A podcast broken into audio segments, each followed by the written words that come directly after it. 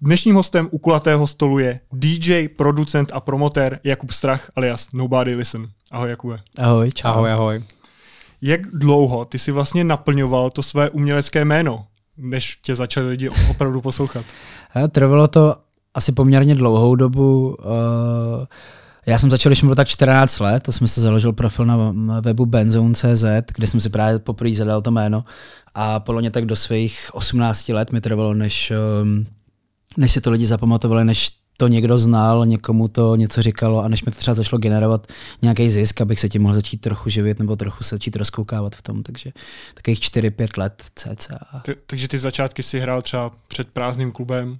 Třeba před prázdným klubem za tisíc korun třeba a hmm. tak, hmm. ale, ale to podle mě je cesta, kterou si musí projít každý. Nebo teď už je to asi jinak, ale, ale je potřeba si fakt uvědomit, že to je, že to je jako 12-13 let zpátky a ta, ta doba se jako hodně změnila za, za, za, za ten čas, takže, takže jsem jako hrál prázdný kluby a tak dále, snažil jsem se dostat mezi lidi zajímavý, získat nějaký bookingy, kontakty a pak už se to jenom nabaluje, nabaluje, no, takže.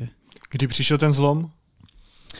Hele, hrozně těžko umě říct, já jsem nad tím často přemýšlel, ale, ale já asi nemám jeden zlomový, jako víš, že by to byl nějaký single můj nebo nějaký hmm. track, který by to udělal, protože zase opět říkám, ta doba byla fakt jiná, je to jako, je to spoustu let zpátky, ještě neexistovalo, pořádně nebylo rozběhly jako Spotify, Apple Music hmm. a tak, takže tam, mm, tam je víc jakoby faktorů. Já si myslím, že jsem měl hrozný štěstí, naštěstí mě to provází celý můj život nějakým způsobem na lidi. Já jsem se vlastně už ve svých 14 letech chytnul nějakou blbou náhodou Indyho, uh, známého rapera India Witch a tak dále, tak dále, který mě vzal mezi spoustu zajímavých lidí a já najednou byl jako součástí scény, uh, Vladimír pak mě pozval vlastně do Big Bossu, takže jsem najednou měl nějaké jako zastřešení a tak dále, takže um, díky tady těm lidem, který, který mi dali nějakou možnost a šanci, uh, tak jsem se tak začal tak jako dostávat mezi tu Ačkovou scénu a pak tam bylo spoustu takových jako velkých momentů, taký to hraní pro první jako velký crowdy, typu, že jsem předskakoval nějakým známým jménům, to jako z těch old school si vybavím třeba The Game, a tak dále a tak dále. První hraní jako v Sasazu pro 2000 lidí, který jako nepřišli na mě, ale hrál jsem v rámci nějaký akce, kde, kde byli a, a měl jsem jako dobrý čas a tak dále, takže to byly jaký jedny zlomový momenty a pak určitě to, že jsem se seznámil s těma lidma, že jsem ty lidi znal, že jsem je jako produkoval, společně s nimi tvořil a tak dále, takže těch faktorů je asi víc a nedokážu říct jeden zlomový bod, který to nějak jako prolomil. Přijde mi, že to je konstantní hmm jako práce, konstantní jako posouvání se, hledání se a zkoumání nějakých věcí, co fungují, nefungují a tak dále. No. Ale jako taky to hledání sama sebe mi fakt trvalo docela dlouho, že když jsem chtěl být jako DJ, tak jsem si chytal různých partiček, někteří hráli hip-hop, někteří hráli jako house, taneční hudbu, tak jsem jednu dobu tak jako osciloval, že jsem nevěděl, co vlastně jako to, takže říkám, no, 4-5 let, než jsem tak nějak se usadil a rozhodl jsem se, co bych chtěl dělat a začal na tom jako pořádně makat a, a přestal být taky ADHD, chci dělat jako všechno. No. a ovlivnili tě konkrétně oni, jako Vladimír Indy, v té tvý tvorbě? Že vyloženě jako třeba do toho i nějak zasahovali, že ti radili? Stoprocentně, naučili mě hrozně moc, konkrétně jako Indy uh, jsem mu chodil prostě do studia očumovat, jako učit se opravdu technické věci, on mi ukázal, jak funguje kompresor, jak funguje limiter, jak naladit jako kick, snare, jak vysemplovat něco. Víš, tady to opravdu technické hmm. věci. Takže rozhodně. Vladimír zase jako pro mě jeden z nejvíc inspirativních lidí tady na, na scéně dodnes a, a vlastně promluvy s ním, který jsem měl možnost jakoby mít, mi dali hrozně moc. Jeho jako nadhled a i vhled do toho, co mám dělat, nemám dělat, jak mě vnímá on a tak dále, jako jsou pro mě opravdu věci, které mi dali hrozně moc, jsem za ně vděčný, budu si jako pamatovat určitě. Hmm. Jsi říkal před skokem The Game, měl jsi možnost nějak uh, být s v kontaktu, pokecat s ním a říct si něco, případně nechci říct jako domluvit spolupráci, to bylo asi, asi ještě moc brzo. Hele, jako hvězdy tady toho světového formátu, konkrétně v repu, jsou takový jako nevyspytatelný, takže myslím, že jsme se určitě pozdravili někde na chodbě v backstage, ale často to jsou jenom takový jako střetnutí typu plácnout se, vyfotit se, hmm. říct, yo, it was fantastic, bla, bla, bla, bla, bla a, a zase jakoby jít dál, že často ty lidi, když já to jenom mm, si vezmu ve svém měřítku, kde já prostě cestu a hraju po celé České Slovenské republice, občas i zahraničí a když to budu brát jako to, to hlavní, třeba 10 let, tak už taky jako pak uh, seš unavený z toho, že furt si s tebou chce někdo povídat a ty musíš tu energii nejenom na, to, na té stage, a na tom všem, co tomu předchází, jako nějaká zvukovka, cesta, bla, bla, bla, ale ještě potom, aby, aby si lidi nemysleli, že jsi namyšlený, tak ještě potom mi musíš jako dávat nějakou energii, bavit se s nima tak. Hmm. A zároveň jako chceš na jednu stranu, zároveň už si pak říkáš, že si musíš trochu jako to věnovat sám sobě, aby trochu sebe s tomhle. Takže v jejich měřítku, že nelítají po celém světě, jako celý svůj život a tohle zažívají každý den a hrajou pro vyprodaný jako stadiony, tak to já si nemůžu představit, co, co to s tebou hmm. udělá. Ale mám pár kámošů, který mají docela jako zajímavou vysokou pozici, bych řekl. Jedna z nich je třeba Alison Wonderland, vlastně první ženská headlinerka na Coachella, první DJka, která tam hrála pro 200 tisíc crowd, a s kterou jsme do dneška v kontaktu, furt si reagujeme na nějaký storička a tak dále. Ona byla v Praze, zažili jsme skvělý tři dny tady. Jsem ji tady vzal na všechny místa a možný, který mám rád a fakt se z nás stali kamarádi tak to je jaká asi nejslavnější, bych řekl, s kterou, s kterou jsem v kontaktu. Ale jsem v dobrém vztahu i se všemi lidmi, který buku na Edict, hrozně zajímavý jména, Kelvin Cold, Flow Hio, Kuku Chloe, různí super DJové producenti jako z celé Evropy, tak uh, se followujeme na Instagramu, občas si na něco napíšeme a tak, takže uh, jako některé ty kontakty zůstanou, ale, ale nejsou to taky ty úplně nejvyšší jako Madonna, chápu, hmm. že bych jako Jasně. Nebo třeba víkend, ke kterému se dostáváme. Četl jsem právě takový článek, titulek jednoho článku, že málem jsem telefonoval s víkendem. Jo, to byl takový mindfuck, já jsem byl jeho hrozný fanoušek, vlastně on je pro mě takový jediný fun girl jako moment víkend, že, že já prostě poslouchám strašně moc hudby a, a nemám nikoho, koho bych si jako lepil na zeď, ale když bych měl jako říct, tak je to on. Prostě já jsem to slyšel třeba 14 let zpátky, úplně to učarovalo, bylo to úplně nový jako sound, spojení věcí, které mám rád, elektronika, R&Bčko, trochu emo, trochu, hmm. trochu drsný, tak jako půl na půl. A tady byla taková partička z Kanady, lidi kolem Osama Vers, který je producer od Bena Kristova, který je vlastně z Toronto a on měl kámoše z Toronto, Coryho. A Cory byl nějaký týpek manažer, který dělal i začátky víkenda. Docela dlouhou dobu, myslím si, že už byl pak dost známý, hmm, že s ním hmm. pracoval třeba 6-7 let a on dělal i manažera dalším jako Migo dělal a tak dále, že, že se znal jako s hodně zajímavými lidmi s Drakem a tak. No ale jednou jsem hrál v nějakém klubu v Praze a najednou jsem uprostřed se to pustil víkenda, ještě v době, kdy to fakt nebylo jako známý, a ještě k tomu jako docela pomalou písničku a on za mnou přiletěl tenhle frér a úplně co se to stalo, prostě takhle se mě točil, říkal, to, to je hustý, to je, že to, Takže byl to... překvapený, že jsi to hmm, hrál. Mm, mm, že to bylo fakt v době, já si netroufnu říct ten rok, jestli to je třeba 8 let zpátky a jako už se toho stalo tolik, že nevím, ale prostě ještě to nebylo úplně známý. Hmm. No a já jsem vrhnul tady koukal, zase mu tady Kerku, co máme XO, to je vlastně nějaký jakoby logo, znak víkenda ten byl úplně jako odpadnul a vytáhl telefon a začal mu FaceTimeovat. A on to bohužel nezvedal, tak to, tak, tak to FaceTimeoval nějaký jako jiný jeho kámo, s kterým jsme se zamávali, ukázal jsem mu kérku, ten se to vyfotil jako print screen, ten call a dal to pak ještě na Instagram jako big up XO fan from Prague, bla bla bla. Víkend to v té době lajknul nebo přezdíl nebo něco, ale tím naše přátelství skončilo. Takže bohužel žádná spolupráce z toho pak nebyla. A máš to... ten kontakt na toho člověka pořád? Na Koryho? Jo, no. jo, mám, mám. A tak třeba teď jako No, kdyby si jako chtěl někdy do budoucna, tak... Zkusím mu zavolat. Můžeš, no. Teď ne, tak po natáčení. Jaká je ta komunita DJů? Eh, stalo se ti třeba, že ti nějaký DJ ukrad tvůj set, že jsi, že jsi viděl záznam, kde hrál úplně to samé, co ty? Uh, tak děje se to u těch mladších lidí, ale, ale mm, naopak já si myslím, že to je dobře, že to je ten hezký moment, že ty dokážeš jako něčím inspirovat. Já jsem dělal uh, můžeme tady říkat značky? Určitě. Jo, jo. Já jsem dělal pro Jägermeister takovou kampaň tři roky zpátky, kdy mě oslovili Jäger, s kterým já dělám dlouhou dobu a nejenom, že oni sponzorují moje projekty nebo podporují, ale já pro ně i často třeba dělám nějaké jako externě kreativní jako vymýšlení jejich kampaní a potřebuji udělat nějakou letní kampaň. Eh, to bylo za korony, takže rok 2020, první roční korony, nevím, jestli si pamatujete. A um, říkal jsem si, že a bylo to vlastně něco, že by se měly vrátit peníze zpátky do subkultury nějaký. A jsem na tím dlouho přemýšlel, říkal jsem si, že tak mohli bychom vybrat třeba pár klubů po České republice, Fleda, Roxy, bla, bla, bla, dát jim prostě nějaký peníze jako podpora na, na těžký časy od Egru. A pak si říkám, ne, prostě pojďme jakoby udělat něco pro DJs, protože těch je tady opravdu tisíce v České republice a přišli o všechny jakoby kšefty, hmm. o všechny to. A, a, jsou lidi, kteří opravdu to mají jako svůj hlavní jakoby job, víš, jsou to opravdu. Tak si říkám, tak jsme udělali takovou kampaň, kde jsme rozdávali mezi DJs milion a půl korun, že vlastně to bylo celé jenom, že oni nahrajou jakoby svůj set, a ten se nauploadne na, na, na naší jakoby website, měli jsme tam složenou porotu, teď nevím z kolik, 8-10 10 lidí a do toho tam bylo nějaký online hlasování a byl tam nějaký poměr toho, co vybere porota, lomeno, co zhlasují jakoby lidi. A bylo to hrozně příjemný, bylo to super, že jsem přihlásil opravdu stovky lidí, jakože opravdu těch inputů, já nevím, kolik už jich bylo, ale 800-900 setů. Na to byla docela krátká doba, na to bylo třeba dva týdny tam přihlásit, to bylo celý takový jako narychlo. Takže to, to je jakoby super, že, že mám rád, že jsem udělal něco pro tu komunitu, ale abych ti odpověděl na otázku, tak samozřejmě často jsem mezi tím slyšel jakoby podobně znějící sety, jak to třeba dělám já, že prostě jo. já míchám jako elektroniku s rapem, což tady dělám jakoby dlouho a určitě nebudu říkat, že jsem tady jakoby vymyslel, ale je to pro mě nějaký jako signature styl, že uh, uslyšíš rapové písničky a do toho uslyšíš nějakou tvrdší jako skákovou elektroniku a samozřejmě těch, těch setů tam bylo podobných spousta od mladých jako 15, 16, 17 letých kluků, ale to je právě super, to mi přijde jako skvělý, že ty, ty je takhle jakoby ovlivníš a pomůžeš jim třeba jim nalézt jako nějakou cestu, kterou bych hmm. chtěl jít.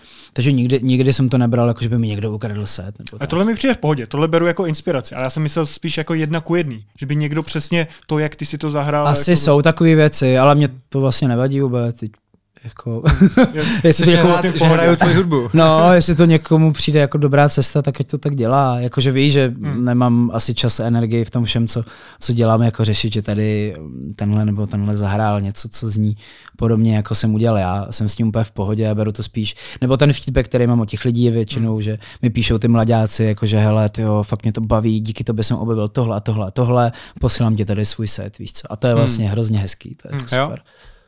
No, objevil jsi ty nějakého takového mladého, nadějného DJ, nebo je, existuje někdo, kdo ještě není nějak jako objevený a ty v něm vidíš potenciál, nebo nějakého producenta?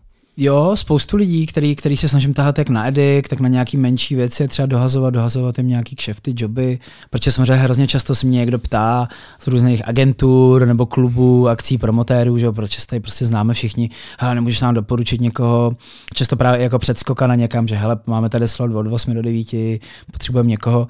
Takže jako jo, spoustu, asi nebudu vyjmenovávat, že to, to je opravdu hodně lidí, ale, ale jo, je jich, tady, je jich tady hodně, ta komunita se jako rozrůstá, žije, to, žije si to takým vlastním životem a je to fajn. Hmm.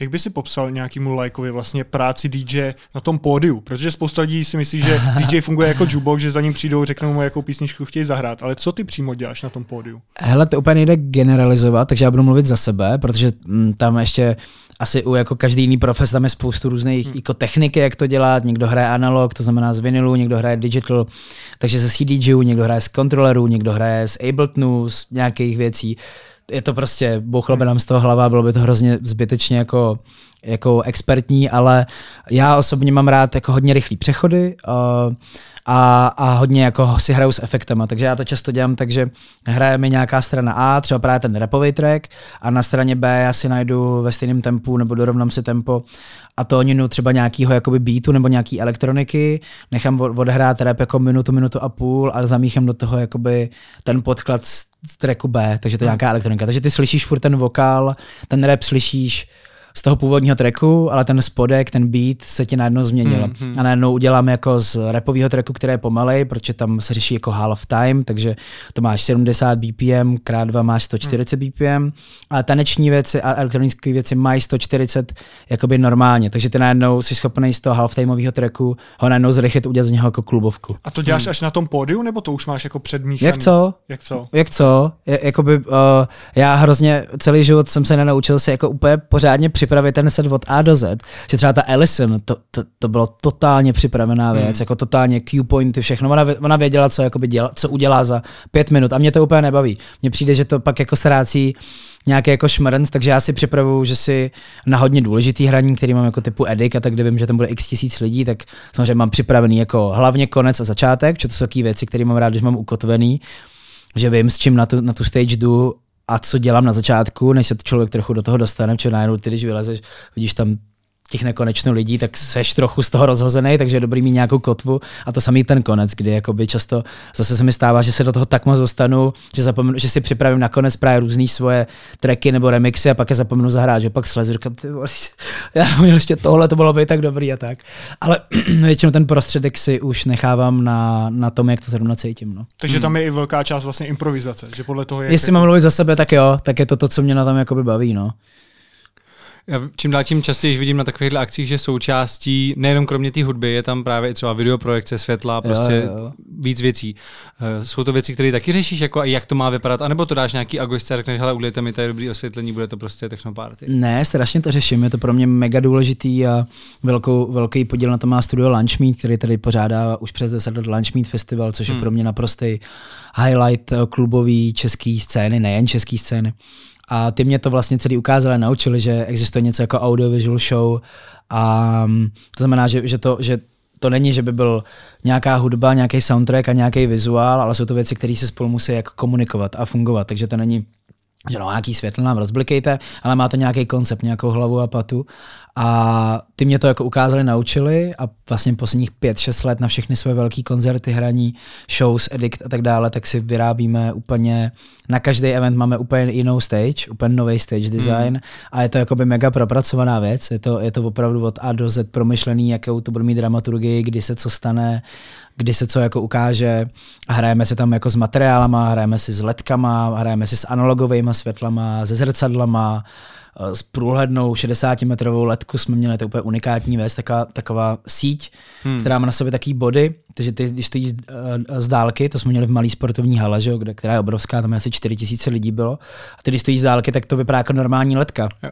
ale ty za ní můžeš dát světla a svítit skrz ní, takže najednou jsi úplně novou perspektivu, ty si říkáš, tvo, jak je možný, že přes tu letku jako svítějí světla, že jo? a takovéhle věci. A mega mě to baví, je to jako fakt jedna z nejvíc zábavných věcí a i mi přijde, že je pro nás typická a mám radost, že jsme se, když teď budu mluvit za projekt Edict, toho jako nebáli a ne, nebojíme se do toho investovat peníze, protože samozřejmě to stojí strašně peněz, ale vždycky je to pro nás jako typický a ty lidi vědí, že už tak trochu počítají s tím, že zažijou tam zase něco uvidějí i jako i pro svoje oči, nejenom, Hmm, nejenom něco nějaký jako no. rozsvícený světýlka. No. OK.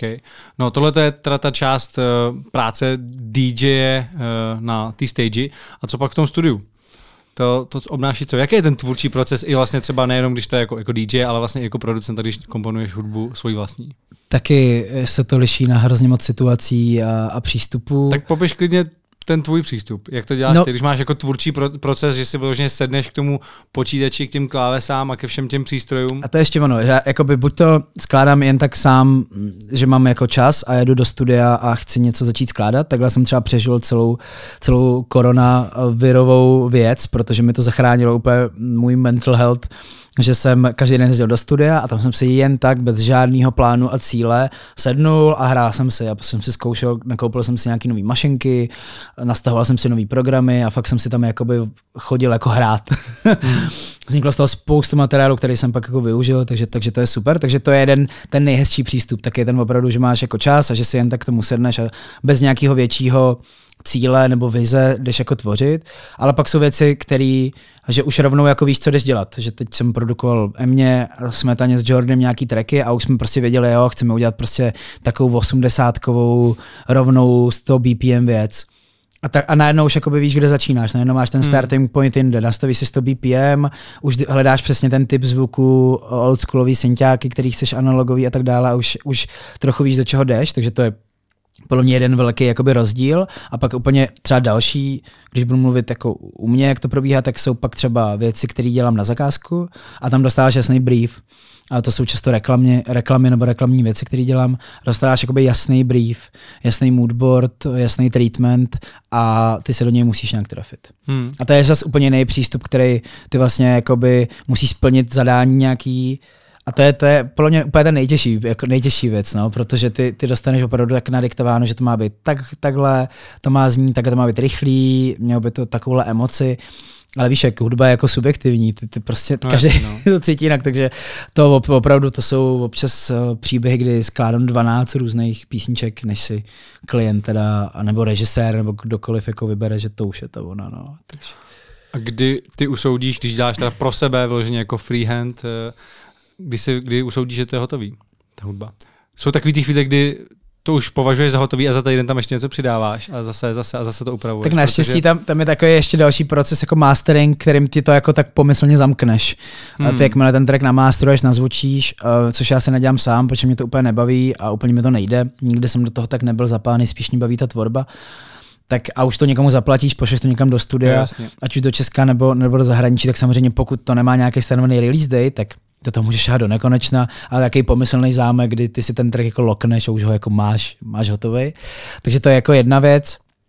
Pak záleží, mně přijde, že postupem jako času, čím díl se tomu věnuju, tak začínám to jako sekat rychleji, začínám se rozhodovat mnohem rychleji. Dřív to bylo pár let zpátky, tak ještě bych tomu dám týden a třeba mě ještě něco napadne. Teď hmm. už je taky, jak se ty věci dějí jakoby rychle, že už super, super, já myslím, že to máme, pojďme už, už to jako nepřekombinovat, nepřemýšlet nad tím, zavíráme odesíláme do výroby, čau. Takže přijde, že až postupem času jsem se naučil se s tím tak trochu nesrat, pardon. A začínal jsi s analogem, s těma vinylovými deskami? Jo, jo, jo, jo, to bylo moje první, na co jsem si, na co jsem si hmátnul. A pak přišly první digital různé uh, věci a mě to hrozně zajímalo, protože si říkám, tak to je moderní přístup, tak jsem pak přestoupil na digitál. Ale úplně původně jako první hraní svoje a DJing jsem se učil uh, normálně z vinilu. Ale už bylo to kombinace, už existovalo Serato to je jako digital věc, která ti z těch vinilů už z počítače jakoby vybíráš, co na těch vinilech bude hrát, jsou to jako digitální vinily. A to už v té době se objevila nějaká první verze, takže něco byly vinily, má vinily, jak je známé, a něco už bylo to Serato. No. Já si ještě z mládí pamatuju jméno jednoho DJ, a to Karl Cox, který míchal tři desky. Je to jako hodně nezvyklý, že místo dvou máš tři? Houseový a technový DJs většinou hrajou ze čtyř deků klidně. Jo, hmm. takže to není nic nezvyklého. Ne, ne, ne, jako ne. Já vím, že on i nějak se jmenuje jako 3 deck wizard, něco takového. Jo, jako, vím, myslel, jako, že to je něco nezvyklého. Vím, že to bylo, bylo hodně nezvyklý v té době, ale dneska už je to kor na těch digital věcech už opravdu hlavně houseový technový DJs, který jedou další přechody, že to se ještě liší, že podle žánru. Já jedu jaký dirty mixing trochu, jakoby hodně rychlej, ale, ale pak u nějakých žánrů máš pětiminutový přechody, jako víš, pomalý, hmm. který se tak postupně do sebe jako prolínají a tam si můžeš dovolit mít klidně jako ABC a hezky si s tím jako hrát, různě to prolínat a tak dále. A to už je, tak každý má to jinak a hlavně každý žánr to má jakoby hmm. jinak. No. To, že je k tomu potřeba nějaký talent, nějaký jako hudební sluch, to je, to, to je asi no, jasný. Jasně. Ale co hudební vzdělání? Potřebuješ třeba k tomu znát noty? Hele, mě to hrozně pomáhá v té tvorbě, že, že, mě, že vlastně já, když jsem řekl, že bych mě zajímala hudba, tak jsem byl ve 13 letech poslaně na piano, kde jsem moc dlouho nevydržel, ale i to málo mi zůstalo naštěstí v hlavě a hrozně mi to pomáhá. Uh, u DJingu je to jako už dneska jedno, hlavně každý, kdo používá digitální věci, tak dneska ti to napíše, jaký to má, jakou to má tóninu, jaký to má tempo a tak dále, takže ty v podstatě uh, jenom podle očí si tomu dokážeš jako k sobě přiřadit, ale u toho produkování, u té tvorby opravdu eh, narážím na to, že mi to mega pomáhá často. A pak třeba často vidím lidi, s kterými dělám, kteří mají to hudební vzdělání ještě na jiném levelu a vždycky si říkám, že se to musím jako doučit. Že to už je, to už je pak úplně jako jaký jako harmonie, bla, bla, bla, tak já jako mám nějaký základní vzdělání, ale ne, nejsem v tom úplně dobrý a pak přesně když k nějakým hudebníkům, hele, potřeba bych dohrát tady nějaký synťák, nějaký kila na synťák, nějakou vyhrávku na kytaru a pak ten sedíš v tom studiu a říkáš, to, vlastně to bych chtěl taky, asi to takhle mm, všechno mm. sám to, ale na, na DJing v dnešní době rozhodně není potřeba hudební hmm. vzdělání, nemůžeš to dělat podle očí a na produkování dneska už vlastně taky ne, protože existují různý obkliky, jak se dá obejít, kromě toho, že ty programy jaký píšou, co to je za notu a co to je za tóninu a už ti vlastně na, na, napovídají, co máš dělat, tak existují různý loopy, sample a tak dále, který taky jenom se musíš naučit, že ty písmenka musíš jako k sobě, aby ladili ty písmenka, no, takže, hmm. ale Teď jsme dělali jaký remix contest na podlouhý době s Izem na, na nový mixtape nebo na deluxe verzi mixtapeu, co, co doděláváme. A úplně šokovalo, kolik věcí přišlo rozhladěných jakože prostě polovina těch remixů, že my jsme nějaký předvýběr, nevím, v 80, že, že už jsme jako vyselektovali nějaký, který to a to bylo prostě out of key, úplně jako třeba polovina. Úplně říkám, to, to není možný, už dneska to tam fakt máte jakoby napsaný, co to je za tóninu, co to je za notu nebo tak, hmm. tak to mě vlastně docela překvapilo. To na minulý týden jsme to poslouchali. A dá, hmm. se, dá se ten hudební sluch jako doučit, když hmm. se s tím hmm. nenarodíš? Já jsem viděl třeba tvoji reportáž na seznamu, kde si tu reportérku se tam snažil jako na tu první dobu, aby to tam začala. Bylo vidět, jako, že to nebylo úplně jako jednoduchý pro ní to jako na první dobrou jako chytit. Ale asi to má každý jinak. Já, mám, já to mám určitě v genech. Můj, můj dědeček je velký jazzový muzikant a jsem od malá miloval hudbu, jako úplně od, od dětství. Mám si nějaký, jak tam tancuju, po, poslouchám s ním jazz a tak, takže určitě, určitá část mě je v genech a pro mě ta muzika byla fakt, jsem, já jsem vždycky věděl, že je jenom hudba. Vždycky, jakmile už jsem trochu se rozhodoval, jako co a jak se sebou ve 12-13, jak jsem hudba, nic jiného, žádný plán B. Takže jako určitě u mě je to obrovská vášeň můj celý život. Ale rozhodně se to dá doučit, to je jasný, jako cokoliv. Dneska vlastně ty možnosti dneska jsou tak unreal, i když já teď budu, budu jako jak starý dědek znít, ale když já si představím, že já jsem opravdu začínal a ještě na disketách jsme si nosili zvuky do toho MPCčka, chápeš, který měl třeba 8 kilobajtů, jakoby a to, tohle jsem já ještě zažil, víš co, obrovský počítač, takový, který se zapínal vždycky, já nevím, 15 minut, než se zapnul a měl jsem tam takový program černobílej. Víš, že dneska už ty možnosti, dneska stejně jako se, se, se vším, můžeš jenom na telefonu, když se budeš nudit v metru, se naučit co chceš. Hmm. jako se týče toho produkování. Hmm. milion aplikací, který tě radí, i, i různý trenažéry sluchu existují a všechno. Dneska je to úplně jako...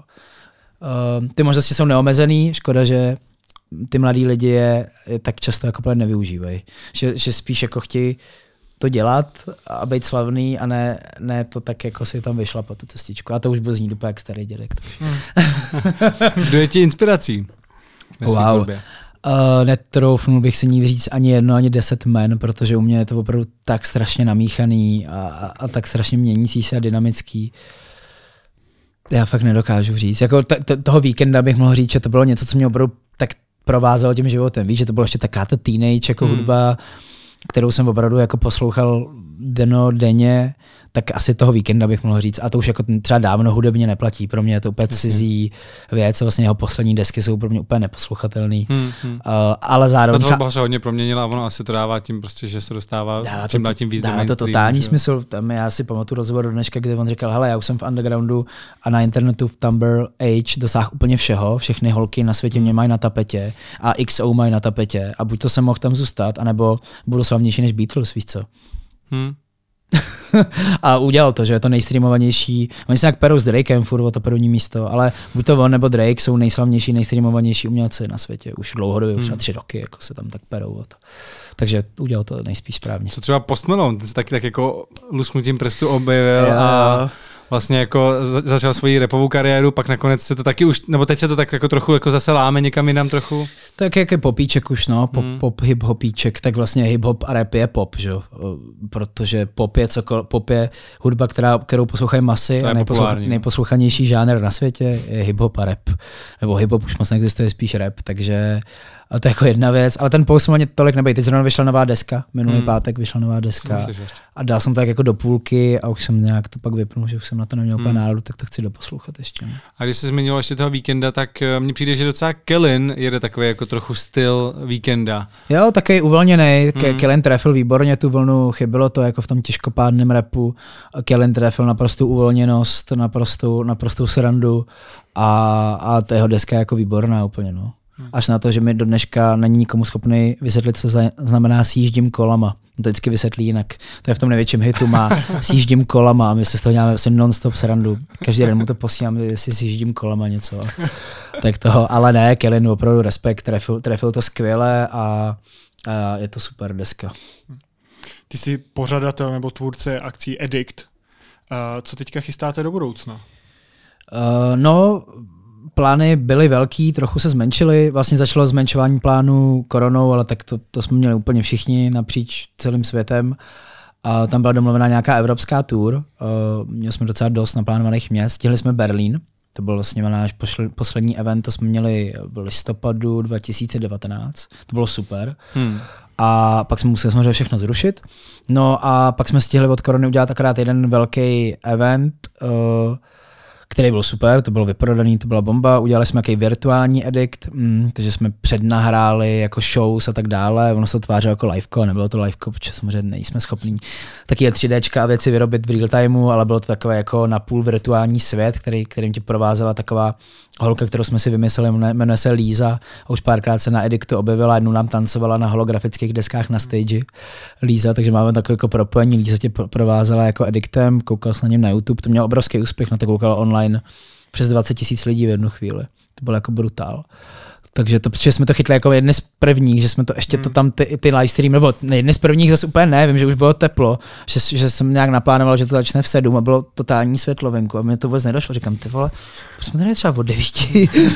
Takže už to byl nějaký květen asi, ale to jsme stihli udělat. No a plány jsou teď takový, měl být jako velký pražský event, který jsme museli zrušit, protože vlastně náš koncept je, to bych asi měl popsat pro lidi, kteří nevědí, o co jde náš koncept je, že my vlastně zveme lidi do netradičních prostorů, říká se tomu warehouse, parties a to už v dnešní době v Praze není schopný jako vzniknout, protože tady za A žádný warehouse nejsou, protože zástavby všechny zbouraly starý továrny a starý krásný všechny prostory, které města typu Berlín nebo Londýn využívají hmm. na nějaký kulturní vyžití, tak my jsme všechny smázeli, aby jsme tam postavili nový hnusný byty.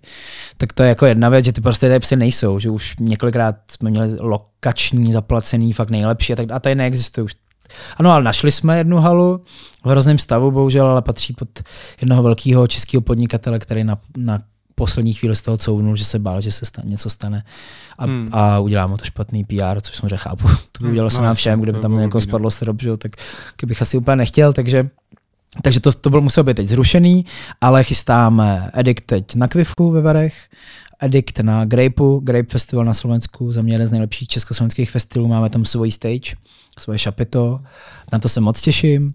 A pak máme Edict na Zrče v rámci jednoho festivalu, máme tam boat parties, to je strašná sranda. To, to není úplně taky ten Edict, tak jak ho já mám rád, ale je to prostě, je to fakt fun, takže tam jsme a pak v říjnu v Praze zase větší pro jako 2,5 tisíce lidí cca. Takže, takže tohle jsou teď jako aktuální plány, no, který, který máme. Ale škoda, že nevyšel tenhle, že tam, tam měl být třeba pro 4,5 tisíce hmm. lidí, to bych se tam še vyhnul rád, no, ale bohužel je to, jak, jak to je. No. Jak ty si říkal, tyhle ty netradiční prostory jsou vždycky zajímavý pro ty lidi, je to něco nezvyklého, ale pro vás jako pořadatel to musí být hodně těžký a třeba rizikový. My jsme byli ve Varech eh, na jednom ediktu, který jako proběhl v pohodě, akorát celou dobu vlastně na, na nás ze stropu padala omítka. Jo. Takže furt jsme se tam také oprašovali no. a říkali jsme si, no, tak se na to vydrží. A pak byl ještě jeden, který byl dokonce zrušený, že jo, ve Varech. Jo, to bylo, no to, že, to, že, že to nevydrží, ten no, budova. Kamaráde, to, to, jsem mohl, to už jsem měl dávno sedět ve vězení, kdyby tam nebyl jeden člověk, který to zastavil. To bylo jako, hmm. to, byla, to byla hrozná story, to bylo, to jsme nepořádali my, tam jsme byli pozvaní a to teprve Edik tak nějak vznikal, to je pět let zpátky a, hmm. a dělal to Aeroport, to pořádal parta, která tam asi znáte. A uh, bylo to ve druhém nebo třetím patře baráku, který je naproti termálu. A mě to nějak, nebo nám někomu to nějak jako nedošlo, řekli jsme, jo, super, my jeden, jedem. A přišlo tam strašně moc lidí, protože my jsme byli první večer a oni úplně overcapacitli tu věc, oni prodali třeba o 300 lísků víc, než měli, protože asi chtěli vydělat víc peněz a furt stála venku řada vlastně až někam za roh. No a já jsem začal hrát a lidi začali skákat a ono to je neuvěřitelné, my to řešíme fakt často, protože on když ti začne skákat určitý počet lidí, kde tam to byly Pak stovky, no to, má, to je hrozně hmm. tun, Oni skáčou stejně, že jo? No, hmm. A to je, to, je, to je strašná zátěž. My jsme to fakt hodněkrát řešíme na těch lokacích, aby, když je něco pod tím, aby ty hmm. lidi za nepropadly. Že když ti skáče 2000 lidí na beat, tak to já nevím teď, kolik to je, ale si nevím, jak kdyby ti 12 tun no, no, takhle skákalo, chápeš? Hmm. No a to se tam přesně stalo. Já jsem začal hrát opravdu za třeba minutu přibíhá jeden technik, jak mi vytrhává kabely opravdu z elektřiny, tak to celý vytrhává, říká okamžitě přestaň, stop, stop. A já úplně, co se to děje, co to je za chaos? Tak mě vzal jakoby vzadu, zařvali na lidi, ať okamžitě všichni jako se evakuují, tak lidi tedy začali jako tak nějak pomalu odcházet. A... My jsme byli plně v té frontě venku, že jo? No my, my jsme, byli, byli my někde venku, no. no. My jsme ani jako ne, tam to bylo organizačně, to jsme nedělali organizačně my, my jsme byli pozvaní tam jako hostujem, no. no. A No a přichází za mnou ten, ten suchoš, ten technik a říká, pojď, já ti něco ukážu. A tam byly jaký dva sloupy a mezi nimi takový koberec. On takhle vzal ten koberec, odhrnul ho, tam bylo takhle Včko. Normálně. Takhle tam bylo Včko, jako hmm. dolů. Takže jako, ještě... že ten sloup zajel... Ne, ne, ten sloup, ten, ta podlaha mezi těma sloupama byla dole. Takže ještě třeba minutu a ono by se to sesunulo dolů, že jo? To bylo příšerný. Takže všichni odešli naštvaný, ale jo. bezpečný. Ano, přesně tak. No. Takže to, jako řešíme to Ježíš, je to úplně naše priorita. My jsme, my nejsme žádný pankáči, abych nikdy nedovolil poslat někoho někam, kde je to opravdu v nějakém špatném stavu. My si řešíme i bezpečnostní jakoby všechny prověrky, hmm. řešíme si unikové východy, máme bezpečnostní firmy, které nám tam předtím to musí schválit. Jakože třeba počet lidí na, na rozměr dveří evakuačních a fakt tady ty věci opravdu řešíme. Já si to v životě nelajznul, že bych hmm. někoho zabil na svý party, bych v životě už si, no, jakoby no, asi, asi to, takže řešíme to a je to hrozný voser. Tohle byl teda problém, že vy jste to neorganizovali, vy jste tam byli jako hostující ano, ano, ano, a or- organizoval to ten aeroport. Tak, přesně tak. Hmm. No já vím, že zrovna v těch varech, když jsme byli my, když eh, tam Martin říkal, že tam padla vomítka ze stropu, tak to byl nějaký starý, nějaká stará lázeňská budova, tuším, že jo? Tam bylo, co to tam bylo? mm, já nevím, nějaký, něco s pivem spojený, něco, tam jo. nějaký sudy s pivem, co tam... Jo, okay. A to vypadalo jako hodně zajímavě, jako to vypadalo jako nějaká katedrála, no, nebo něco, to bylo nádherný, ale přesně tak, když jsme tam přišli, tak vidím, jako, jak se jenom také sype, sype to z toho Ale jste byli v těch lázních nebo dole v té v v bílé kostce? V těch lázních asi to bylo. Aha, no tak, no, tak to byly, jsou bývalý lázně, no. Lázně no, no, no, no, no, tak to bylo. No, nádherný, no. No, to, to bylo nádherný právě, a taky jsem si říkal, říkám, jo, tak asi to mají nějak pošéfený. A právě mě zajímalo hned, když jsme se připravili na tebe, tak první otázku, kterou jsem si napsal, bylo právě, jak si řeší tady to, ty jsi říkal, že máš nějakou jako, nějaký lokační jo. lidi, kteří tohle řeší, takže oni to hledají. A jak se pak právě řeší to, i třeba jako ty beaty, že nebo ta hudba, jestli to na to může mít vliv. No jasně. jasně určitě lidi, jestli se to nějak testuje předtím, nebo jo, jo, jak se to prostě řeší, aby, jako z hlediska bezpečnosti, nějaká, nějaký statik, jestli tam prostě přijde něco měří, protože ta budova byla pravděpodobně dlouho neobývaná, že jo. A no ona byla, nevíš, to, byla, no. to byla možnost to tam udělat, protože ona je v rekonstrukci teď. Jo, takže jo, oni jo. řekli, protože ono to je památkově chráněný nebo kulturně chráněný, teď se nejsem mm. jistý a má to prostě nějakou známku. A řekli, dobře, tak jo, pojďte to tam udělat bordel, protože my to musíme za tři měsíce jako rekonstruovat, mm. tak nám to nevadí. Ale ano, řeší se to statik, všichni různí lidi jakoby na tom opravdu, nad tím debatují, aby se nic nestalo. A omítka je v pohodě ještě, no. Jo, tak jako, no, o, omítku smeteš, to je v pohodě. No, v pohodě, jako trámuš je horší. No, no, to, ne, ale řeši, řešíme to, a abych teď byl upřímný, tak já vlastně úplně nevím, kdo, kdo co přesně, a jsou na to cítí agentury a tak, to zase máme hmm. jakoby tým lidí a nejsem úplně u všeho, ale řešíme to. Letos už tam máte nějaký prostor, předpokládám? Letos jsme open air a jo. chci to zkusit, no. Doufám, že nebude tak jako dneska venku takzvaně pršet, ale chci to zkusit na kolonádě udělat prostě bordel zadarmo. Hmm. Tam člověk nemusí řešit tyhle ty věci. Ne, tam ne, tam, tam ne, no. A chci, má zadarmo to bude. Hmm. A chci tam prostě přivést, to, když se všechno povede, jak by tam mohlo být pár tisíc lidí, no, na kolonádě. Na jo, já si myslím, že určitě přijde. myslím, že, že tak bude. to by mohlo být docela fán, uvidíme, no. Měl jsi konkrétně ty nějakou lokaci, kterou jsi vybral, kterou jsi vyhlíd, nebo, nebo s tím týmem jste to vyhlídli a pak vám to zatrhli, že vám, to nedal, že vám nedalo třeba město povolení? Strašně moc. To většinou, většinou to dopadá tak, jak říkáš, než že se nám to povede. Ale hmm. já se teď upřímně ani, ani nespomenu, jako určitě ta, kterou jsme teď měli mít, to je v Holešovicích úplně nádherná, dokonalá hala, pak Printem v Londýně, jeden z nejznámějších klubů na světě, tak přesně tak to tam vypadá. Takže to, to, to mě hodně mrzelo, že jsme na tom makali fakt dlouho. To bylo hmm. opravdu půlroční práce, jako několik desítek, jich bych řekl, location checků a řešení a tak dále, takže to je velká škoda. A je těch míst je víc, určitě. Hmm. Určitě jich je víc. No. Teď jsem koukal poslední příspěvek na Edict Instagramu bylo nějaký natáčení s hollywoodskou produkcí, tak o co jde, můžeš něco říct? Já nevím, co můžu říct, asi moc ne, jsem podepsal jaký papír, viď? No, jak, jak, jak, jak, to půjde, jak to půjde ven, my máme docela přetočeno, takže si myslím, že jako my chvíli s tím počkáme. Hele, uh, velká americká produkce, velký, velmi kultovní film, jde tady dělat svůj remake hmm. s docela dost velkýma hvězdama a je tam důležitá scéna, kde ty lidi jsou na raveu a dostali nějaké doporučení amíci na mě, že jako cool lidi hmm. chodí k nám, protože oni, ne, oni nejsou moc schopní to postavit, aby to bylo jako autentický. Že, že když se točí do filmu party, tak je, tak je to fakt těžké udělat jako autenticky. A oni se buď to můžou vzít nějakou castingovku, která jim tam pošle lidi, kteří moc nebudou vědět, co mají dělat, anebo to opravdu uspořádáme jako party a ty lidi se tam budou chovat úplně normálně, jenom podepíšou papír a jenom tam bude 500 člený štáb, který bude no, natáčet. No, jenom, v pohodě, ne? Normální party. Takže takže dostal nějaký, nějaký jako kontakt na mě, říkal jsem si, jest, tak to je docela výzva. A jako za A v tom filmu bude vlastně jakoby vidět, že CD Addict, což je cool. Jo, takže dobrá reklama.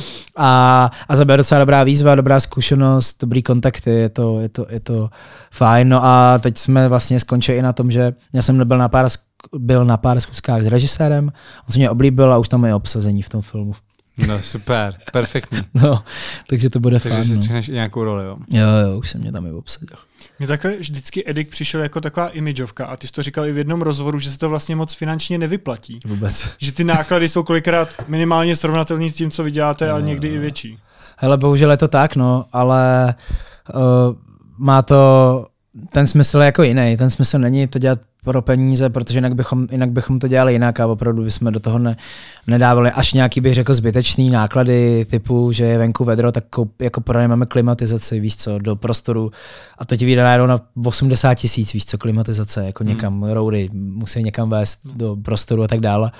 Tak my jsme jaký trochu se s tím jako ňuňáme občas až moc, se s tím trochu jako pipláme si to, ale já to mám rád, no a přináší to ovoce pak někde úplně jinde Úplně, úplně prostě přesně ty lidi to znají, je to imageovka, díky tomu to zajímá jako nějaký partnery, s kterými dělám firmy, je to nějaký budování jako brandu, budování nějaký image, která, která nebyla primárně opravdu udělaná pro to, aby generovala nějaký jako obrovský zisk a abych byl ve Forbesu v nějakém žebříčku nejlepších, i když vlastně jsem byl ve Forbesu letos žebříčku. Co po 30? to bylo, ale nebyl, nebyl, to, nebyl to tvůj primární cíl. Jo, nebyl, to byl blbý příklad. S nějakým jako finančním, no, takže to, jako te, to ovoce to přináší pak jinde, no. Hmm. A, asi by se to tak dalo postavit, ale musel by si škrtat, škrtat, škrtat a teď ti to třeba vyzkoušel Nintendo, který si taky udělal, prostě chtě, říkal, hele, já bych to chtěl udělat um, tak, jak to děláš ty, prostě se všem, se všem cirkusem hmm. a říkal mi, říkal mi, to, no, už to, už to, to je hrozný. Protože je to prostě voser. A pro nás, samozřejmě pro ty pak už třeba větší jakoby český kapely, já nevím, jak to přijde jako mandraže nebo tak, hmm. uh, tak ty už na to třeba jako byli zvyklejší, ty jsou zvyklí, že jejich stage stojí 3 miliony nebo dva nebo něco. A u nás v tom světě je to furt trochu jako unreal, že opravdu jako dáš milion korun jenom za, za pódium, víš co. Hmm. Takže a hlavně ono to dává ekonomický smysl, protože ono to trvá hrozně krátkou dobu, že ono to trvá prostě od 9 do 5 do rána. A, ale ty to dva dny stavíš, den bouráš, takže pronajímáš na týden tu budovu, lidi máš na pět dní a bla, bla, bla, takže ono to je takový. Ale jako tak to je, no. To jsem si právě říkal, jestli ti někdy nenapadlo to posunout z té jednorázové akce na nějaký festival třeba. Jo, to mělo taky všechno být, přišla korona, pak jsme přišli nějaký jako jiný projekty, které jsme vyhodnotili jako důležitější, než se věnovat festivalu. Ale měli jsme nabídku od Letitrolu, aby pro nás vlastně mohli uspořádat festival, který se jmenuje Edict, a že to uděláme jako společně. Takže někdy v budoucnu třeba. Mm-hmm, já si myslím, že jo. Je teď, teď se tady zkouší vyrojit nový repový festival Frontline, jsem zvědavý, jak dopadne. Uh, já bych to udělal trochu jinak, oni, oni, oni, oni to pojali jako čistě českou věc, jako český festival repový.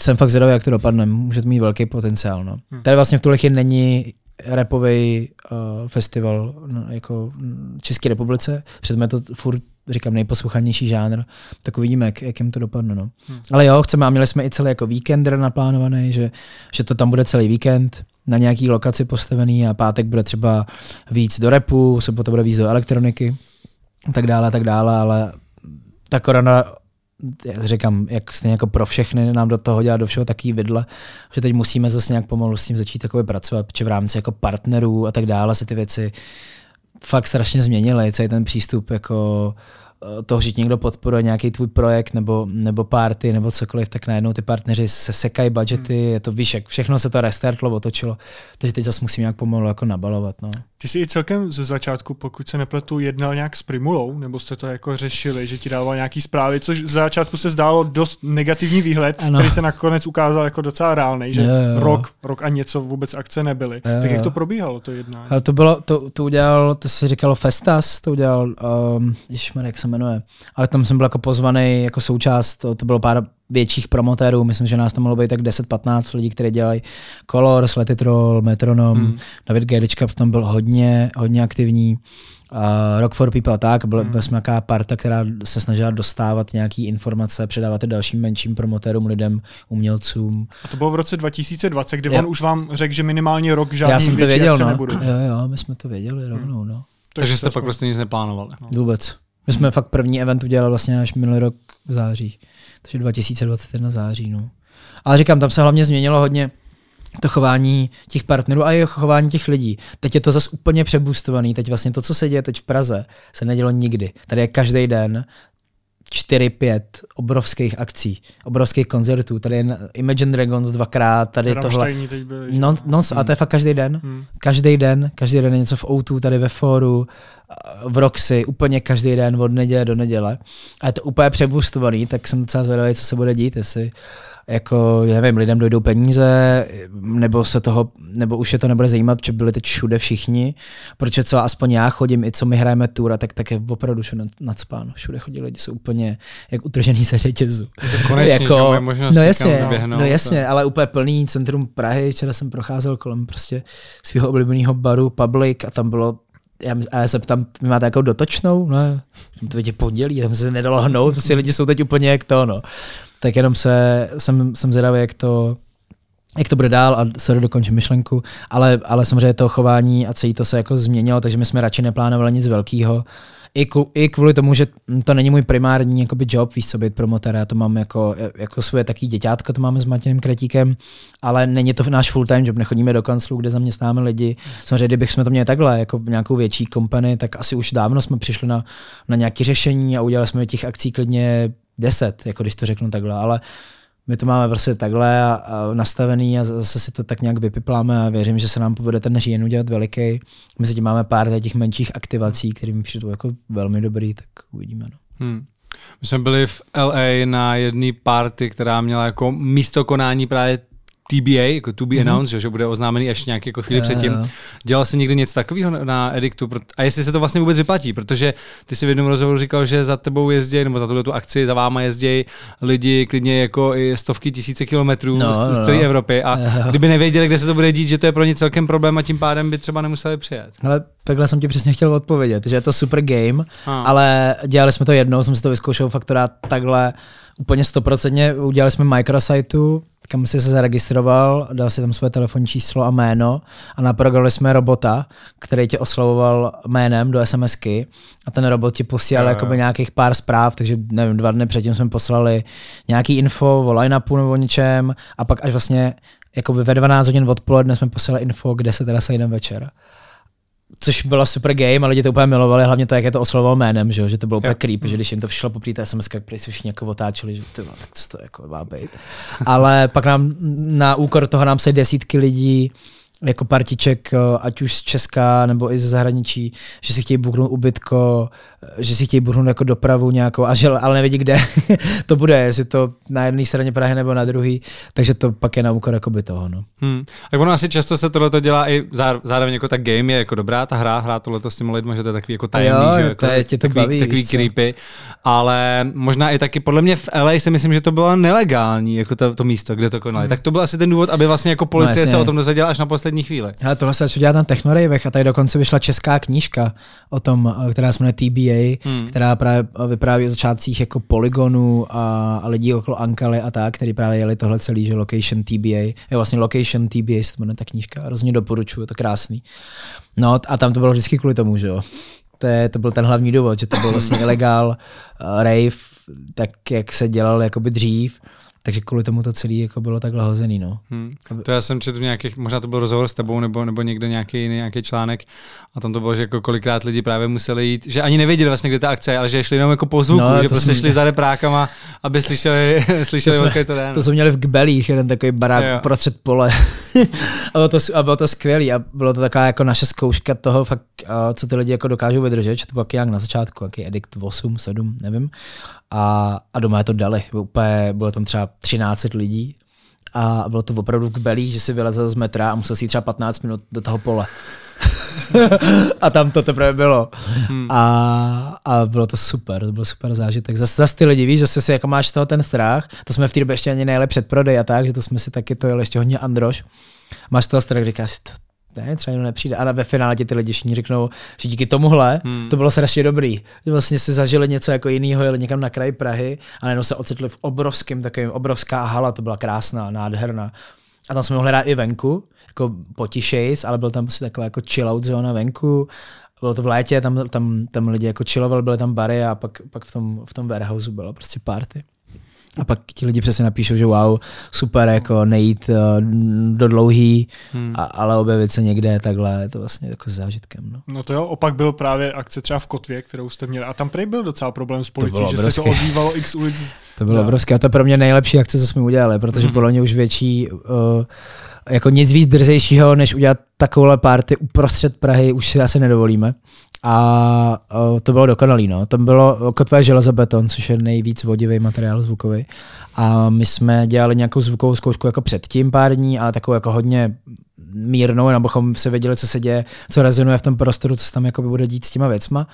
No a pak, když jsme tam přivezli všechno, postavili a pustili jsme to, tak já jsem takhle vyšel z těch garáží a jdu a jdu směrem dlouhý a úplně mi pod nohama, no já jsem cítil pod nohama, jak mi tepe něco. A tam, že jo, jdeš okolo policajtu, zamáváš jim, tam jsou tam, tam cídlej, že jo. Došel jsem až do dlouhý klokálu a no máme dunila pod nohama zem. Říkám, tak dobrý kluci, tak to máme dneska rychlý, to máme tak do 22.03 a pak to můžeme zabalit. Někdo přijede. Ale ty no, jsme to dali do pěti do rána protože prostě jsme měli na všechno povolení a komunikovali jsme, já jsem teda nebyla ani jednou venku, ale máme asi produkční tým, řekl bych, že už velmi dobře vyškolený a přijeli policajti, přijela, přijela celá zásahovka, že oni udělali divadlo z toho, má přijeli v těch autech, přijelo třeba šest zásahových aut, z toho vyskákali, prostě teď tam koukají, ty lidi na ně koukají, že jako trochu zbytečný asi, hmm. tak se zase jako uklidnili. A produkční na vysílačce zvukaře, slum basy, zvukař slumí basy, celý se to na chvilku slumí, ukážu mu všechny papíry, na všechno máme povolení, úplně na všechno prostě, takže k tomu jako nemůžu nic říct. Před... Hmm. Až na ten hluk, to je jako jediný, změří si hluk, řeknou, hrajete moc na hlas, ještě jednou, dvakrát a, a my vám to vypneme. No, to, takhle natahuješ a je pět. konec, konec akce. jo, jo, jo. jo, jo. Tak oni přijeli, i když to byla ohlášená akce, asi na ten hluk. No jasně, hele, mysleli to... si, že kdyby to teda chtěli zrušit, tak bude problém s tolika lidma, tak možná proto tam posadit. Jo, tam, tam jaký asi bude víc faktorů, ale, ale no, jsme to přežili a byl to skvělý zážitek. Lidi neradí, mají také zrušenou party. No, jasně, ale to byl teda fakt zážitek, protože tam, tam zase lidi stále frontu, prostě okolo celý kotvě paládiu, tak to tam taky nebylo předprodané tu akci a, a prostě si byl na, na, na rejvu uprostřed Prahy, víš co, hmm. to bylo top, tam jsme fakt i dobře udělali světla, tam takový půlkruh, že jo, to je ta, to je ta točna nákladní, nevím, jestli jste to někdy viděli, jak to vypadá. Takže byla jako půlkruhová stage, kde tam byly prostě lidi, bylo to super, no. Ty jsi i známý společně ve dvojici s Václavem Roučkem VR Nobody. Jak probíhá teďka aktuálně vaše spolupráce? Chystáte ještě něco? Máme album hotový celý, ale už jsme ho nestihli dodělat před létem, hmm. který není úplně ideální období na to vydávat jakoby, mm, novou muziku, konkrétně laděnou takovouhle, jakoby spíš pomalejší, jako melancholickou, protože opravdu to myšlení těch lidí se mění v letě a, a nemají moc náladu. To také vnímáš, mm. i jako kdy je ideální prostě jako no, jasně, že pod, podzim, až, no, jasně, až přijdu depky. No jasně, no. přijde depky, až zase přijde třetí nebo šestá nebo kolikátá vlna, tak to tam pošlem. ne, hele, opravdu tak funguje, není to úplně ideál. Lidi mají fakt to po celém světě je dokázaný, protože všichni dělají jako něco, čemu se říká letní hit, nebo tak, mm. víš co, protože ty lidi jsou jako v můdu, mají náladu, jezdí na, a na příležitosti, u kterých si to pouštějí, jsou často s kámošema venku vevnitř, to je fuk, ale patří k tomu jako léto, teplo a, a nechtějí si úplně pouštět jako Uh, nějaký úplně melancholický nebo těžší věci.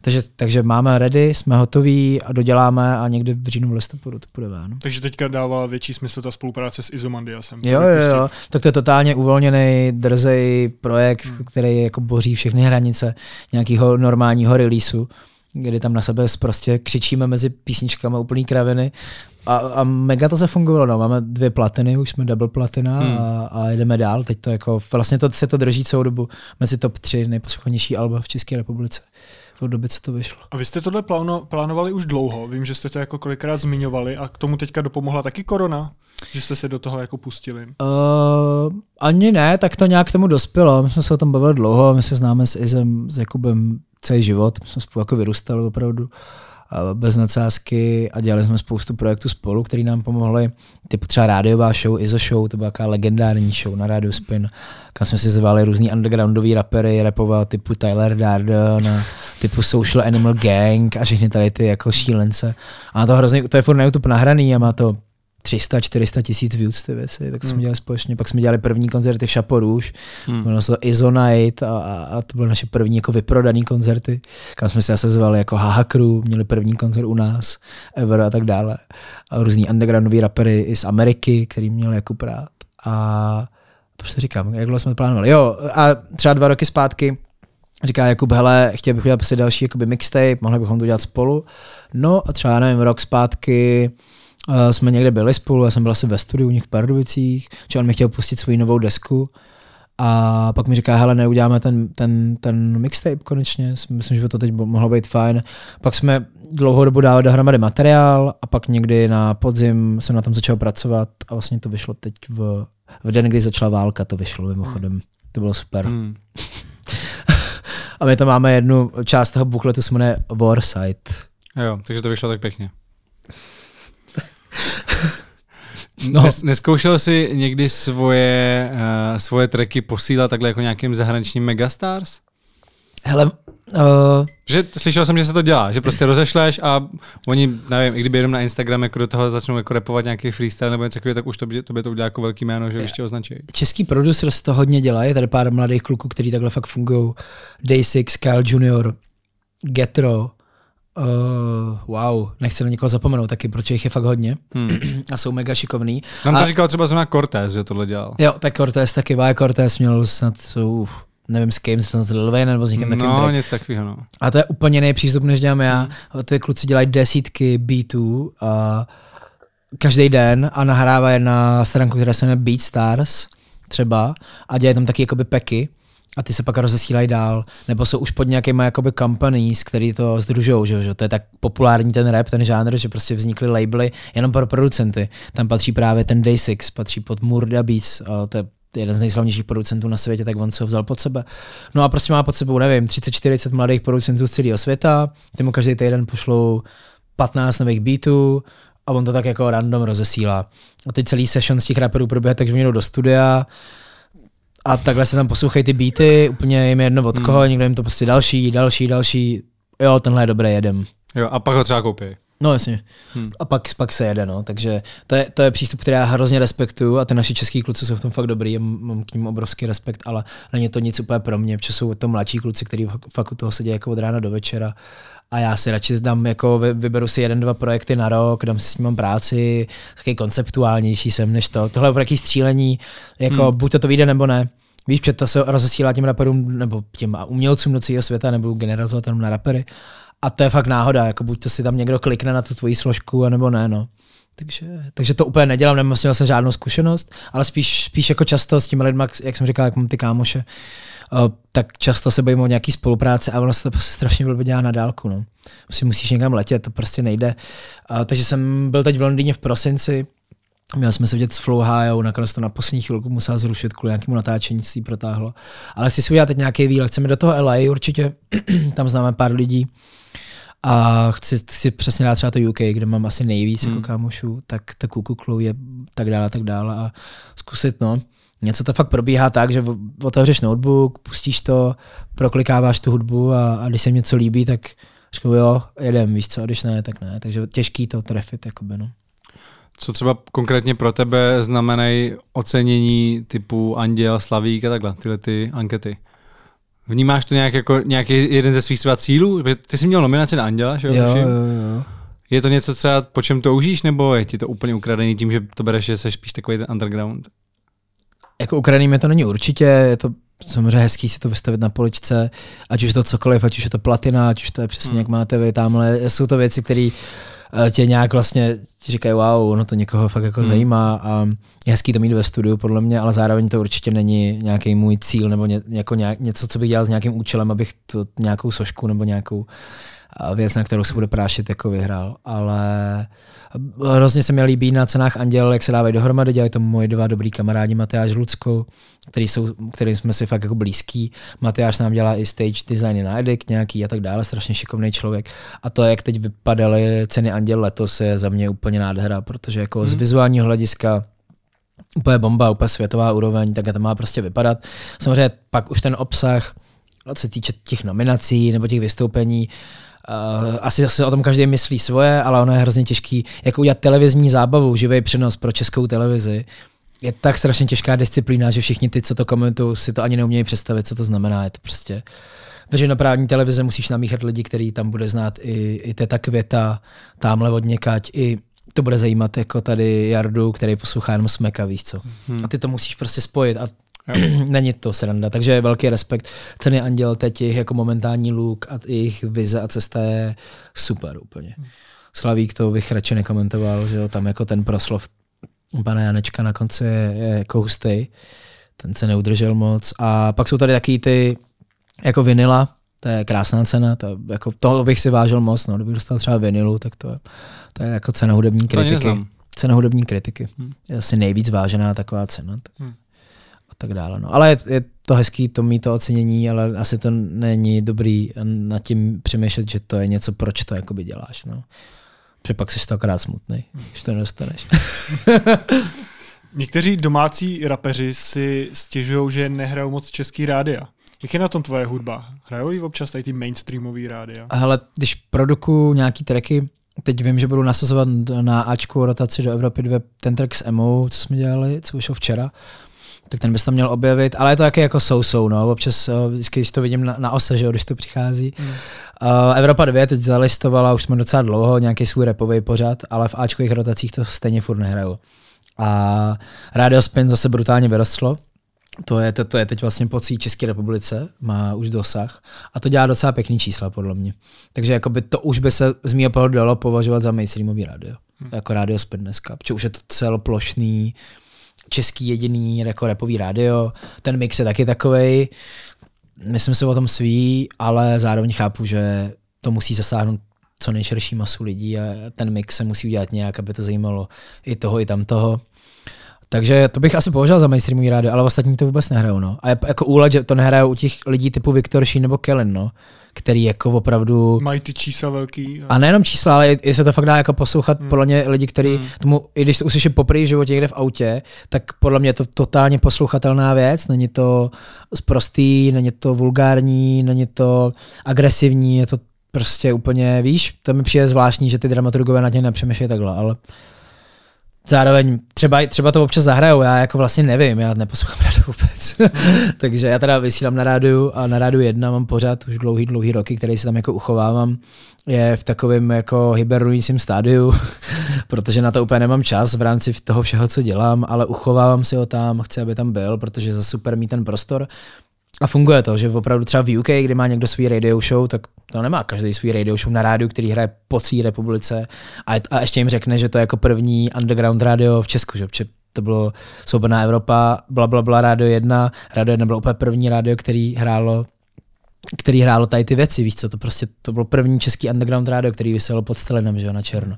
Takže to je super, když někomu řekne ze zahraničí, měl jsem tam právě tu Alice in Wonderland, jsem tam pozval, ta byla úplně nadšená, tam odehrála set, tam měla hrát 20 minut, hrála asi hodinu 20.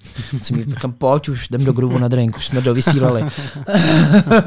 Takže proto se to uchovávám, že super, když tam někoho pozveš, tak přece jenom přijdeš, teď máme nový studio, ono to patří pod společnost, co má Primu, CNN, takže my jsme v tom baráku tam a máme tam krásný nový studio. A nevím, jak jsem se dostal ke svý rádiový show od Viktora Šína, který nehraje na rádio. Jo, že to nehrajou. Že to nehrajou no, ale možná i jo, já vlastně nevím, ale většina kluků říká, že furt ne, takže asi ne. Mm, já jsem to taky slyšel. No. Jo, jo. Ty jsi měl teďka velký milník ve své kariéře a to, že jsi skládal kompletní hudbu ke hře v Národním divadle. Tak jaký to pro tebe bylo? To bylo super. Bylo to boží a, a má to neuvěřitelný jako ohlas a neuvěřitelně rezonuje a, a není den, kdyby se mě na to někdo neptal takže z toho mám velkou radost. Hele, byla to super jako zkušenost, zajímavá a za, já jsem vděčný Emimu za to, že mě oslovil, protože vlastně eh, Filip Barankevič, což je kreativní ředitel Národního baletu, Českého národního baletu, tak oni dávali dohromady nový triptych. To znamená, že to je večer, kdy se hrajou tři různý představení za sebou v jeden večer. A jsou tam dva Izraelci, kluk holka a, a doprostřed někoho jakoby lokálního, oslovili jeho a, a, a vznikl právě návrh, že bych to mohl jakoby tu hudbu dělat já. Fakt dlouho jsem jako nevěděl, jestli to bude dít nebo ne a najednou se to jako potvrdilo, že, že oni byli z toho úplně nadšený a uh, mám z toho obrovskou radost. Mám z toho radost, že asi největší, co je pro mě fakt emo moment, je, když ty mladí lidi chodí poprvé do toho národního. A zrovna včera mi to neříkal, nějakýho kluka jsem potkal a říkal mi, že Segra mu koupila lístky tam a že tam oba dva byli poprvé jako v životě v národní, víc. A to je, to je nejvíc, to je jakoby víc co, to už je ten, to je pro mě mnohem víc než, já nevím, než, než nějaký čísla na Spotify nebo tak, a i když to jsou desítky těch lidí, víš co, tak je to, je to pro mě jako takový, nevím, za zárosti učení, takový jako pink.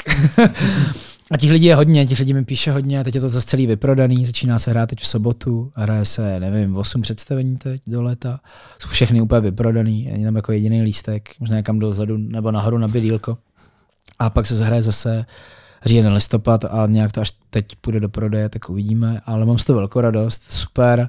A mám radost, že se mi to povedlo udělat jako po svým, že to nebylo jako ústupek a opravdu tam jsou, je tam takový průřez i tím, co baví mě, takže jsou tam ty jako pomalejší emo věci, jsou tam úplně jako ambientní elektronické věci a končí to totálním rapovým beatem, kde hraje taková 808 basa, 808 typický zvuk pro rapovou produkci, silná, silný basový kopák. Kamaráde, takhle to co to zatřese, že jsme, když jsme měli zvukovky a různé zkoušky a tak, tak ty zvukaři vždycky, no nám toto, jestli si pete tu omítku. A říkám, no to mi jde dobře se spá omítku na lidi, to je, to je moje, to je moje disciplína, šéfe, tak, a, takže z toho radost. A jsem si s tím jako pohrál, je to, fakt jsme měli hodně zkoušek, hodně, hodně jsme se zvukařema místníma tam prostě ladili různý poměry, jak moc to má hrát jako z portálu, tady tohle, masterovali jsme to, fakt jsem si s tím dal záležet. I na poslední generálce, která byla den před premiérou, jsem ještě poslední věci upravoval, ještě se mi tam něco jakoby nezdálo, nelíbilo. Takže jsem tím vlastně strávil teď celý začátek tohoto roku a skládal jsem to třeba rok, no. Takže jsem ti strávil rok a půl jako práce. Takže jsi měl volnou ruku de facto. Mm-hmm. Jo, to táda. Nechával jsem si tam na schvál jako prostor. Vždycky jsem udělal ně, nějakou část, nechal jsem to ležet pár týdnů klidně, pak jsem se k tomu vrátil. Že bylo super, že jsem o tom věděl hodně dopředu. Já jsem vlastně o tom věděl na začátku roku 2020, se to potvrdilo. A premiéra byla na konci roku 2021, takže hmm. skoro jako dva roky. A mm, to mi hrozně pomohlo, to bylo super příjemný, víš, že jsem si tak jako zkoušel něco, vrátil jsem se, pak samozřejmě ta nejvíc intenzivní práce už byla taková jako stresující, protože to už bylo, to probíhaly zkoušky na sále a už se tam řešily aranže, tohle nefunguje, tohle se musí změnit, bla, bla, bla. Tak to už bylo takový jako fakt intense, tři měsíce každý den jako práce. No to bylo teď od ledna do, do toho března, kdy to mělo premiéru. Hmm. Mně se strašně líbí, jak se to prostě propojuje ty světy, že kdo by to byl řekl, že prostě klub, uh, klub, kluk, který prostě vyprodává jako uh, raveový akce, najednou to bude hrát v Národní divadle. Je to super, mám z toho velkou radost. Fakt přesně kvůli tomuhle, hmm. no. Přijme to super přesah a, a hlavně ty feedbacky těch mladých lidí, teď se těším úplně, až mi budou psát, že teď to že dávají, on, oni to dávají v nějakých blokách, funguje Národní divadlo. Ono, jak se tam střídá opera, činohra a balet, mají to hrozně moc, oni to hrajou stovky tak vždycky jsou nějaký tři měsíční bloky, kdy se hraje tohle, a pak je tři měsíce pauze, tři měsíce blok. A my jsme v nějakém bloku, co se zase bude hrát, tak se úplně těším, až mi zase budou lidi psát, až se zase lidi uvidí. A, no a i to byl velký zážitek, vlastně fungoval v tom národním jak doma, že jo. Jsem pak chodil vlastně, že jo, každou uličku jsem tam znal, strávil jsem tam jakoby celý dny a pro mě, nevím proč, ne, nevím proč, ale úplně to něčím jako, vyvolá to ve mně vždycky jako, jako emoci, no. Když víš, jsem pak jako jel kolem toho, říkám si, vlastně tady budu hrát za chvíli, víš co, nebo jsem někde to viděl v dálce jako ve městě a vidím národního, říkám si to, nevím proč, něco ve mně, mám to jako hrozně jako spjatý s tím, že je to nějaký jako úspěch nebo nějaký jako hmm. to a měl jsem tam hrozně hezký moment, nádherný, asi nejhezčí z toho všeho na generálce, protože ono existuje něco jako divadelní klub Národního divadla, jsou to většinou důchodci, fakt už ve věku, ve věku opravdu, který si platí nějaký peníze navíc a za to, že můžou chodit na na generálku se podívat, můžu mluvit s tvůrci a tak. A já jsem, to byl úplně omylání, nevěděl, že se něco takového chystá. Já jsem někoho hledal zrovna, protože mimochodem, když někoho ztratíš v národním, tak fakt trvá dlouho, než to přeběhneš celý. A běžím, běžím, ale jenom mě zastavuje jedna paní z Národního, která se tam právě stará o PR a tak říká, jo, Jakube, pojď sem, pojď sem, pojď sem. A já jsem přišel do místnosti, kde bylo třeba 50 důchodců, který si mě takhle natáčeli na telefony takhle na šišku, takhle dělali. A já úplně, co tady budeme dělat teď? A, a ona, no, tak to je náš divadelní klub a to je Jakub, ten skládal tu hudbu k tomu a všichni, wow, wow. A nějaká prostě paní se mě jako první zeptala na otázku, no a jak to jako vnímáte, že ve vašem věku jste se dostal až sem, že vaše muzika hraje v Národním divadle, že to vlastně to pro ně je vlastně úplně ten největší životní achievement, co, co teď řešíme, kdo má kolik čísel na Spotify nebo nevím hmm. kdekoliv. A já v tu chvíli úplně jsem se vám rozplakal. Říkám, to tak hezky, děkuju. Lidi byli úplně nadší, říkal, to je neuvěřitelný úspěch a tak. Takhle. Tak to, to, je takový jeden z momentů, který asi dlouho nedostanu z hlavy. No. To bylo krásný, to super. A nevím, jak jsem se trochu zakecel o tom. No super, dobře, ale, ale, no, takže, takže super. Mám z toho radost. Uh, necháme se ještě nějaký dotazy do bonusu? Určitě. Máme, máme, máme, máme ještě spoustu témat, tak uh, yes. ti teda poděkujeme v té hlavní části za to, že jsi na nás našel čas a samozřejmě děkujeme vám, divákům, posluchačům a všem našim podporovatelům, že nás pravidelně sledujete, posloucháte a tak dále. Díky a pokud chcete slyšet bonus, tak se na ně ještě mrkněte. Díky. Čau. Ahoj. Ty jsi měl před lety dost vážný zranění, kdy jsi jel na skateboardu za autem v asi v 50-60 km rychlosti si se vysekal. Jsem na čtyřikrát zlomenou čelist a dost blbě. a vlastně jsem si vyrazil i, i, i kost v dásni, zlomil jsem si nos. Tady mám blbě, já tady nemám cit, tam tady ztratil nervy. Jim tam nějak skřípli kluci. A změnilo to třeba, že si přestal sportovat potom, že se vlastně bojíš o sebe? Ne, ne, prostě nedělám kraviny. Jsem se o sebe začal fakt bát a jakoby hmm. žádný taký jako dělej tady v lesi do nákupního košíku, mi tě pošlem no, kopce, já, já nevím, to příklad, co mě, no. co mě jako napad. U Andělu si říkám, jestli jo, tak pojď, já se chvilku potáhnu, to jsme dělali i běžně, ale já jsem si vzal nějaký cizí skate, jsem to chtěl vyzkoušet na nějaký rybičce, a čumím na něj do okýnka, čumím na kámoše v autě, ty si mě natáčej a byl tam kanál, že? Hmm. Takže se mi to na místě takhle zastavilo. Jsem si ne, já jsem si nepočítal, ale letěl jsem přímo na pusu, víš co? A přesně jsme se o tom teď s bavili, no. že, to přesně, že, že, na to koukáš ještě je 15 a chceš to dělat taky. Právě. Co největší kravinu dokážeš vymyslet. Hmm. Já tě strašně srovnávám s Kanye Westem. ne, nevím, já, já to, já hrozně jsem skromný kluk, jsem tak vychovaný od rodičů, takže já, já se moc neprožívám.